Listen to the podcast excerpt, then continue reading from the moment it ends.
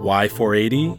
It's the number that drives our work lives. 480 minutes. That's all you have every workday. And the decisions that you make each minute can change everything.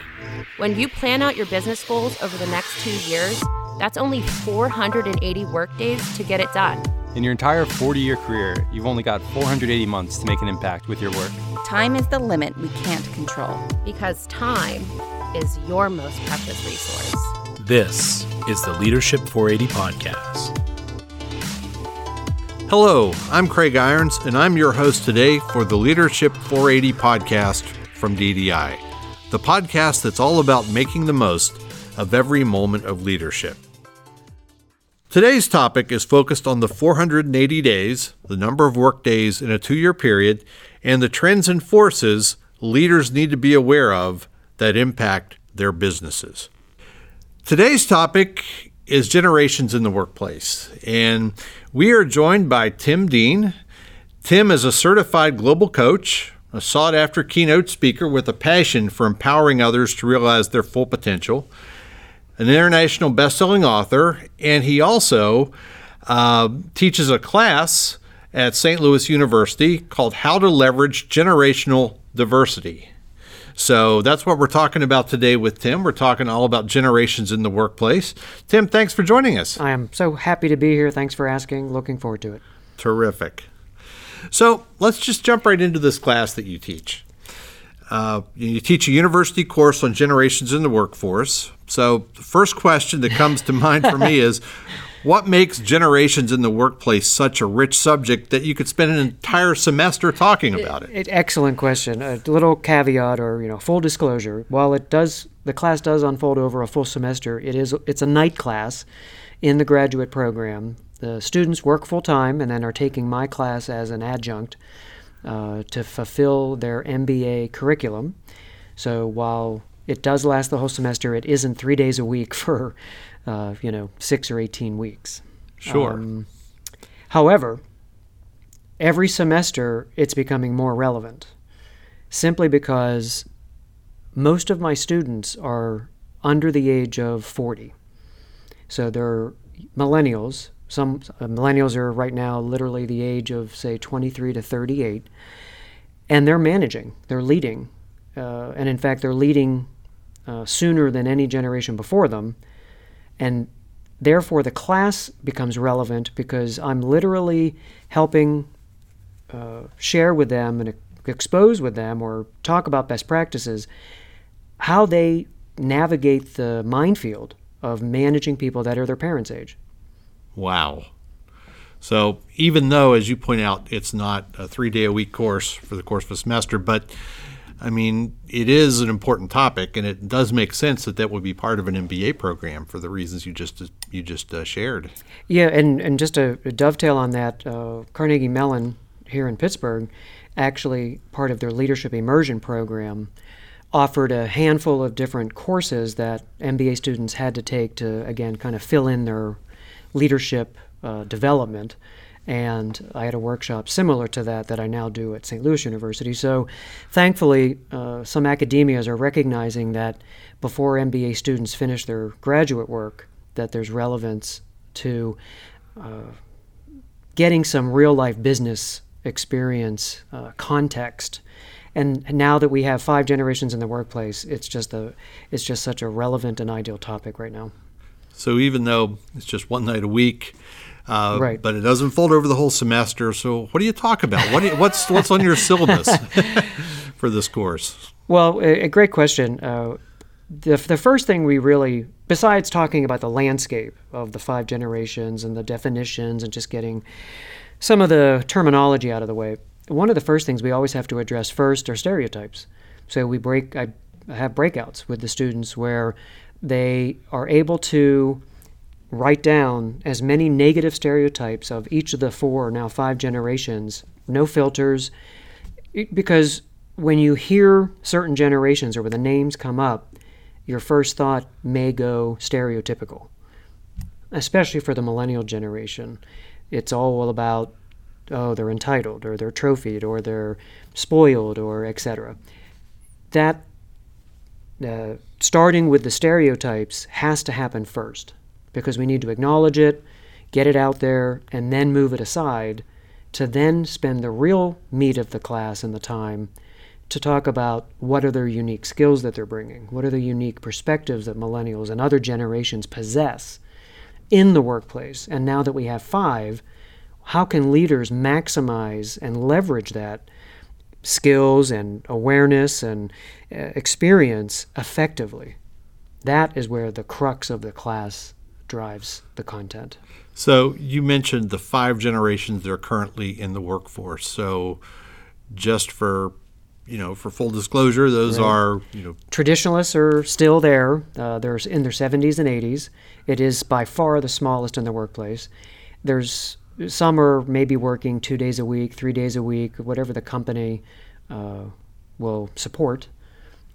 A lot of them are maybe a family-owned business where the patriarch or the matriarchs are s- still showing up a few days a week. So they're but they're still out there. It's about three percent of the workplace workforce. Excuse me. Okay uh, baby boomers, which was the biggest generation in my lifetime. I'm 50 something. and they were the largest in population and in the workplace, and still pretty strong group or pretty big size right now. They have now been surpassed in both population and the workplace by millennials. We'll get to them in a minute because, as always, we always jump over Gen X, the forgotten generation. Uh, we're the smallest generation, which is what I am, a Gen X. And we don't have the, the numbers to fill all of these baby boomer retirement positions that are being vacated at a record of 10,000 a day. There's we don't have the, the humans alive in this country to fill them all. So guess who has to lead again, as I mentioned at the beginning? Who has to lead as a manager sooner and younger than any generation before them? It's the millennials, which are now the largest in population and in the workplace. And then we have Gen Z, which are roughly the ages between 7 and 22. And the oldest Gen Zers graduated, the oldest Gen Zers are one year out of college. So they are now in the workplace. Wow. So you you kind of threw out ranges there, you know, mm-hmm. as opposed to specific ages.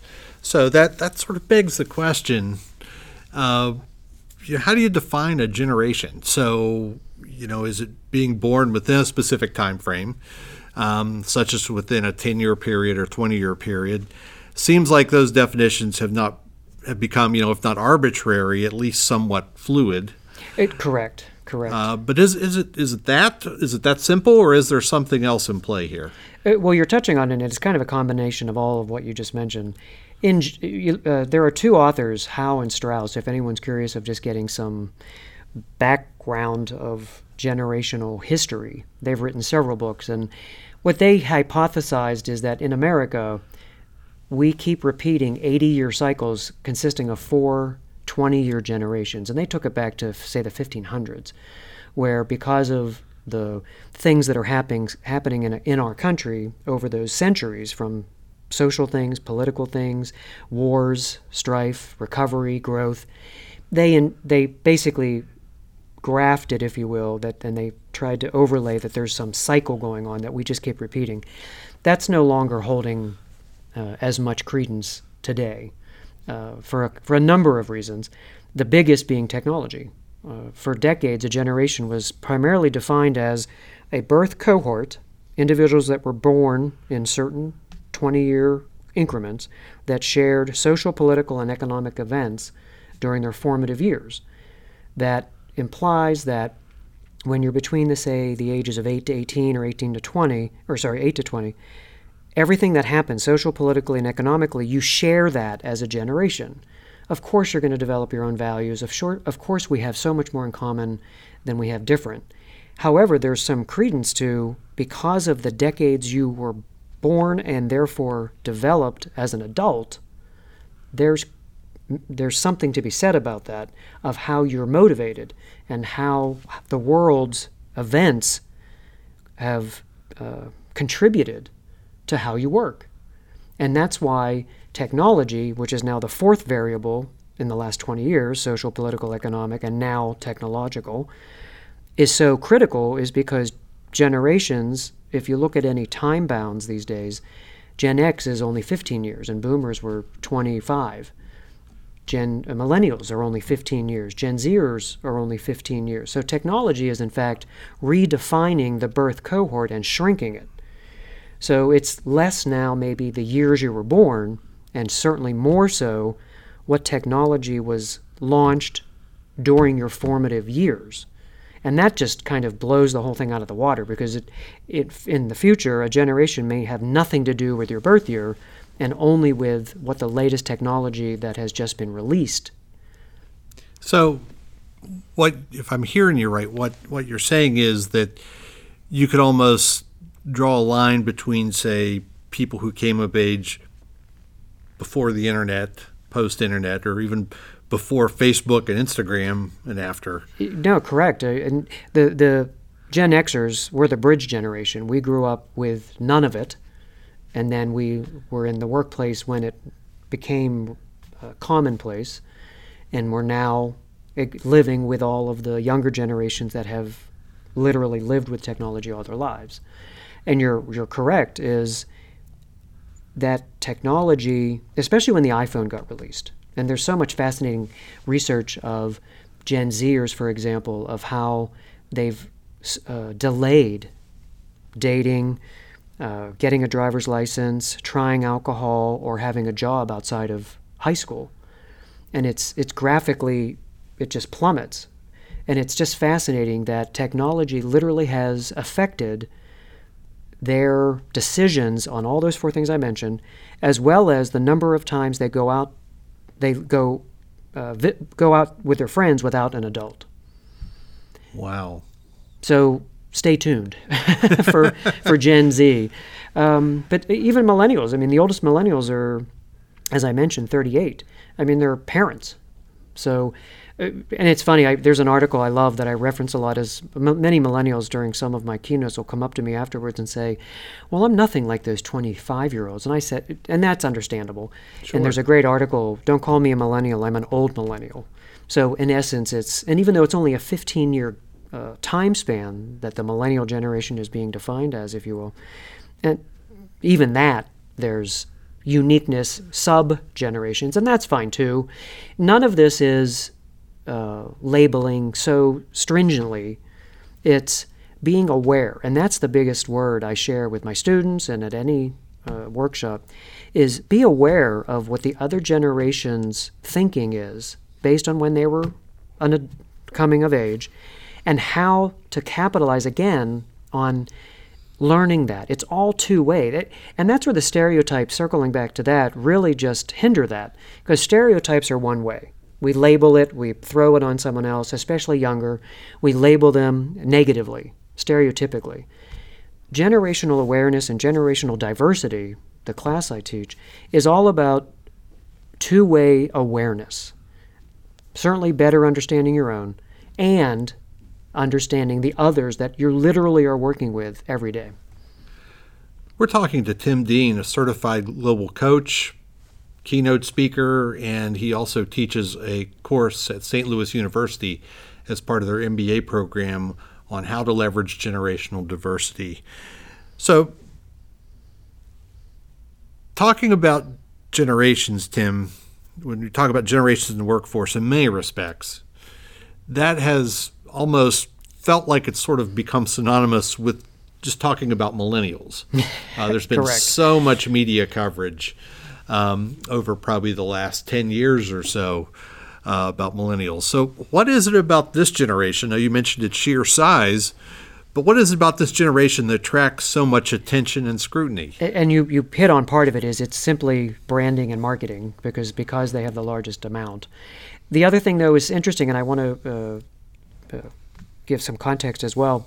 One of my slides or one of my uh, exercises that I do with my class is I've collected Time magazine covers dating back to the 60s.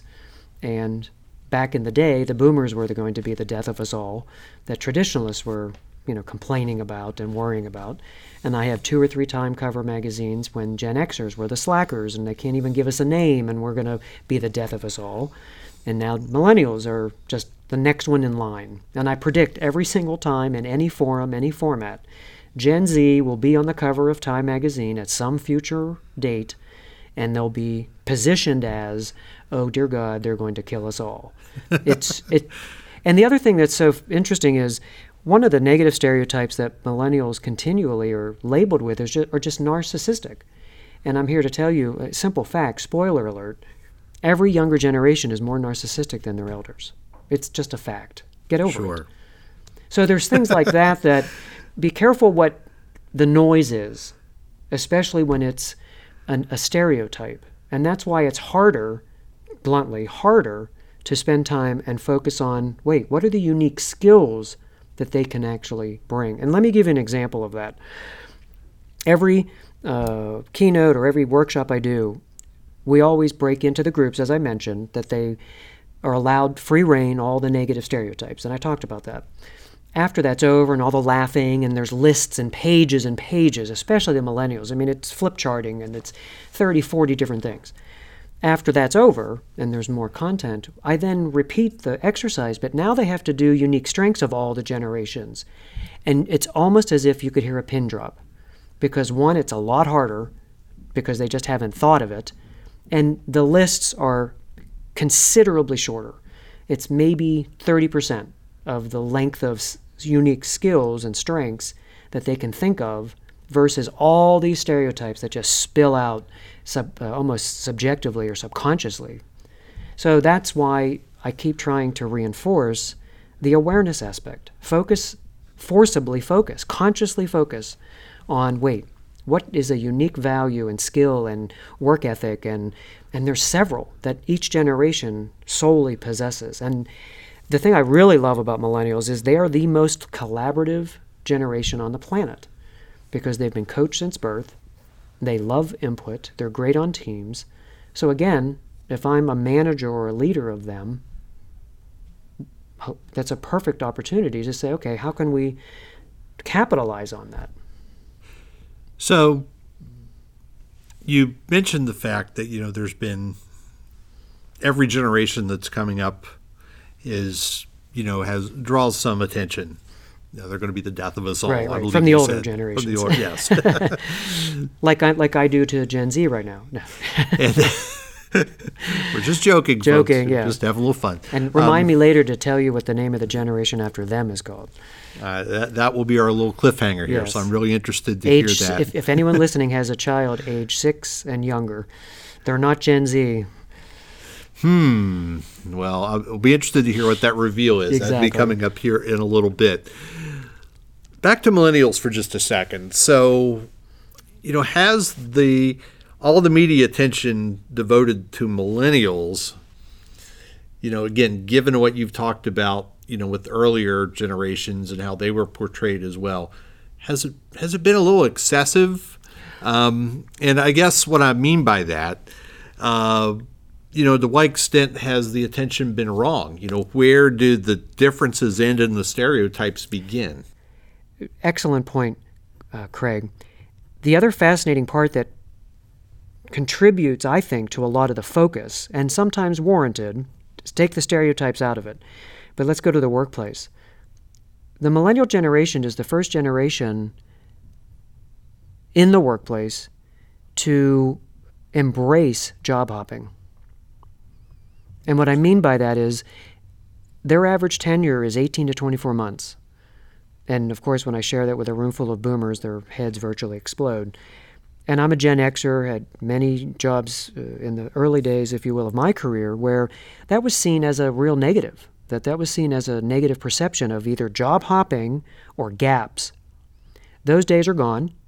So the millennials, because they've literally taken the the idea and the philosophy of work and turned it on its end, that is probably I'm surmising contributing to then a lot of the focus of what the heck are they doing? Because it is completely different. It is no more conforming, it is no more standardized, it is anything but. They want to redefine how we work, where we work, when we work, etc. And that can rub leaders and C suite and some companies. That's tough to embrace. Therefore, it's going to result in, of course, then that reaction. So I, I feel that that certainly uh, contributes to a lot of the press. Um, it, take a you know the millennials are killing everything. That's the the funny parts and stuff. But there's some real impact in day to day efficiencies, day to day work, company survival, retention, etc. That if anyone listening, if you're running a company, it is time to adapt. Because uh, remember the numbers I shared with you are Gen Xers. We, we don't have the numbers. You will disappear. Tune in to our next episode for the remainder of our interview with Generations in the Workplace expert, Tim Dean. You've been listening to the Leadership 480 podcast. To learn more about 480 leadership, visit ddiworld.com slash 480